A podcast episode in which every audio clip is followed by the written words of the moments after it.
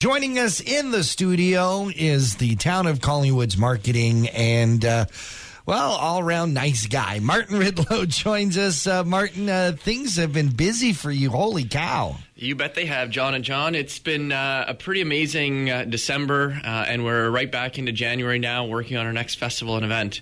Well, congrats on a 2018. In terms of the guy that is in charge of economic development, but also marketing the town, uh, you've had a lot of big wins in 2018.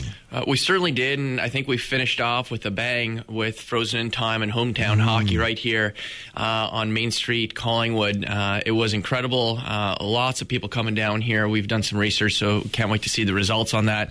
But uh, just quickly scanning social media, uh, understanding what kind of viewership uh, the hockey game on Sunday night has. Uh, Ron MacLean talking about how wonderful Collingwood is.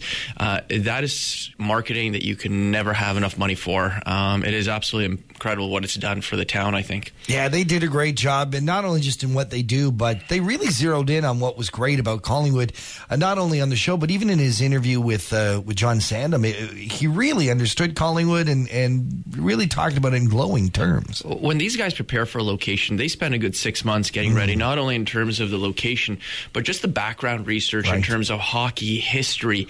Um, so it's really neat how they really try and immerse themselves into the community so I'm not surprised that he was so well prepared mm. for it. Uh, and this was one story after another, and they worked with us on an ongoing basis, going, so what about this angle? Is there something like this? What about the stores? And it was really neat how they start to soak up key elements like the downtown and the different stores that are here. They did some wonderful social media profiles of some of the stores. Um, the way they took a look at the frozen in time sculptures and made that an integral part yeah. of what they were covering. They really, really grasped the community well. Well, coming up, of course, as we look ahead to 2019, uh, you know, when you put good food, and great whiskey together. It is like Disneyland for John Eaton.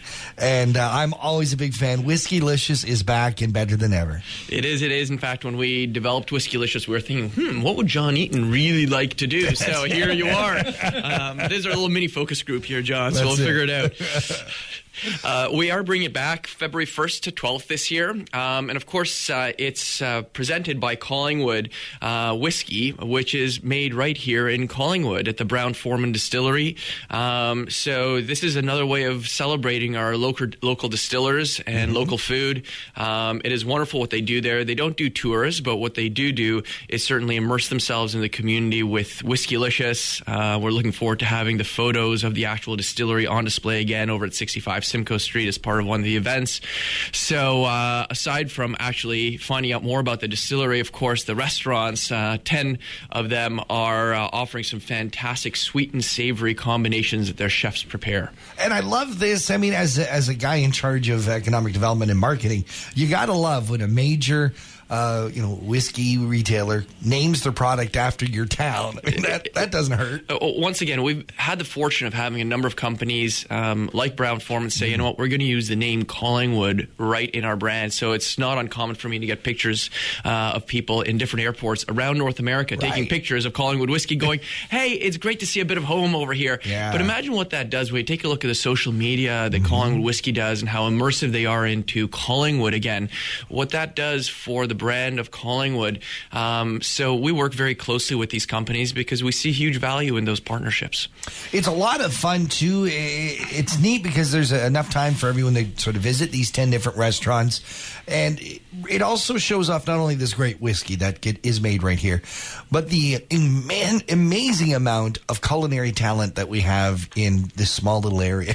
You're right. Over at our website, uh, we just finished updating it um, at Collingwood Whiskey-licious. We've got the 10 different restaurants that are participating this year profiled there. Um, everything from the Iron Skillet through to Crowbar and Variety. Mm. And we've always included a profile of the chef because it is such a big part of right. the story of Whiskey-licious. And these chefs are passionate about trying to figure out how they can use Collingwood whiskey, uh, whether it be sweet or savory. Uh, and the notes of the whiskey are particularly good for cooking with.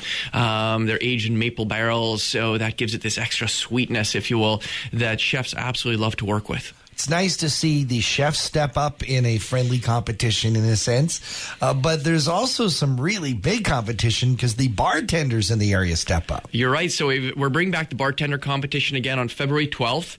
Um, that's uh, the location is still to be determined. We're working with the different locations to find out who is going to be uh, the lucky one right. to have that celebration. That's going to be sort of the finale of the festival. Um, and we've had wonderful evenings with the different bartenders, not only mixing some of the mandatory drinks, but also going, if you will, off piste uh, and creating their own cocktails. So it's a really fun night coming up on February 12th. What we've added new this year, actually, is the idea of a whiskey walk.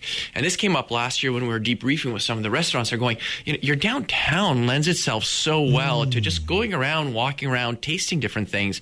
So on Sunday, February tw- uh, 10th in the afternoon, um, six locations are going to be hosting um, these detours, as we're calling them.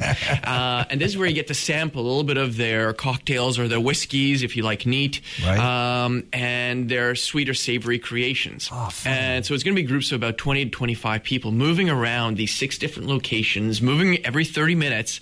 So you get a real tasting of these six different locations and different partnerships that the chefs are working on with the actual facility locations or the detours, as we're calling them. So it should be a fantastic uh, afternoon to go out there and experience downtown Collingwood. Any other big special events associated with Whiskey-licious? Uh, we've, of course, got a big contest coming up, and uh, we'll be announcing more about that, I hope, next right. week. Uh, and otherwise, the tickets for the uh, Whiskey Walk um, on February 10th are going to be going on sale next week. Once again, best place to go is collingwoodwhiskeylicious.ca. Fantastic. Uh, Mark Rydlo looking forward to Whiskey-licious coming back. If folks want uh, more details, of course, whiskey-licious.ca. They can always check online too at thepeakfm.com. Martin, thank you for joining us here on Talking to the Town. Thank you and stay warm.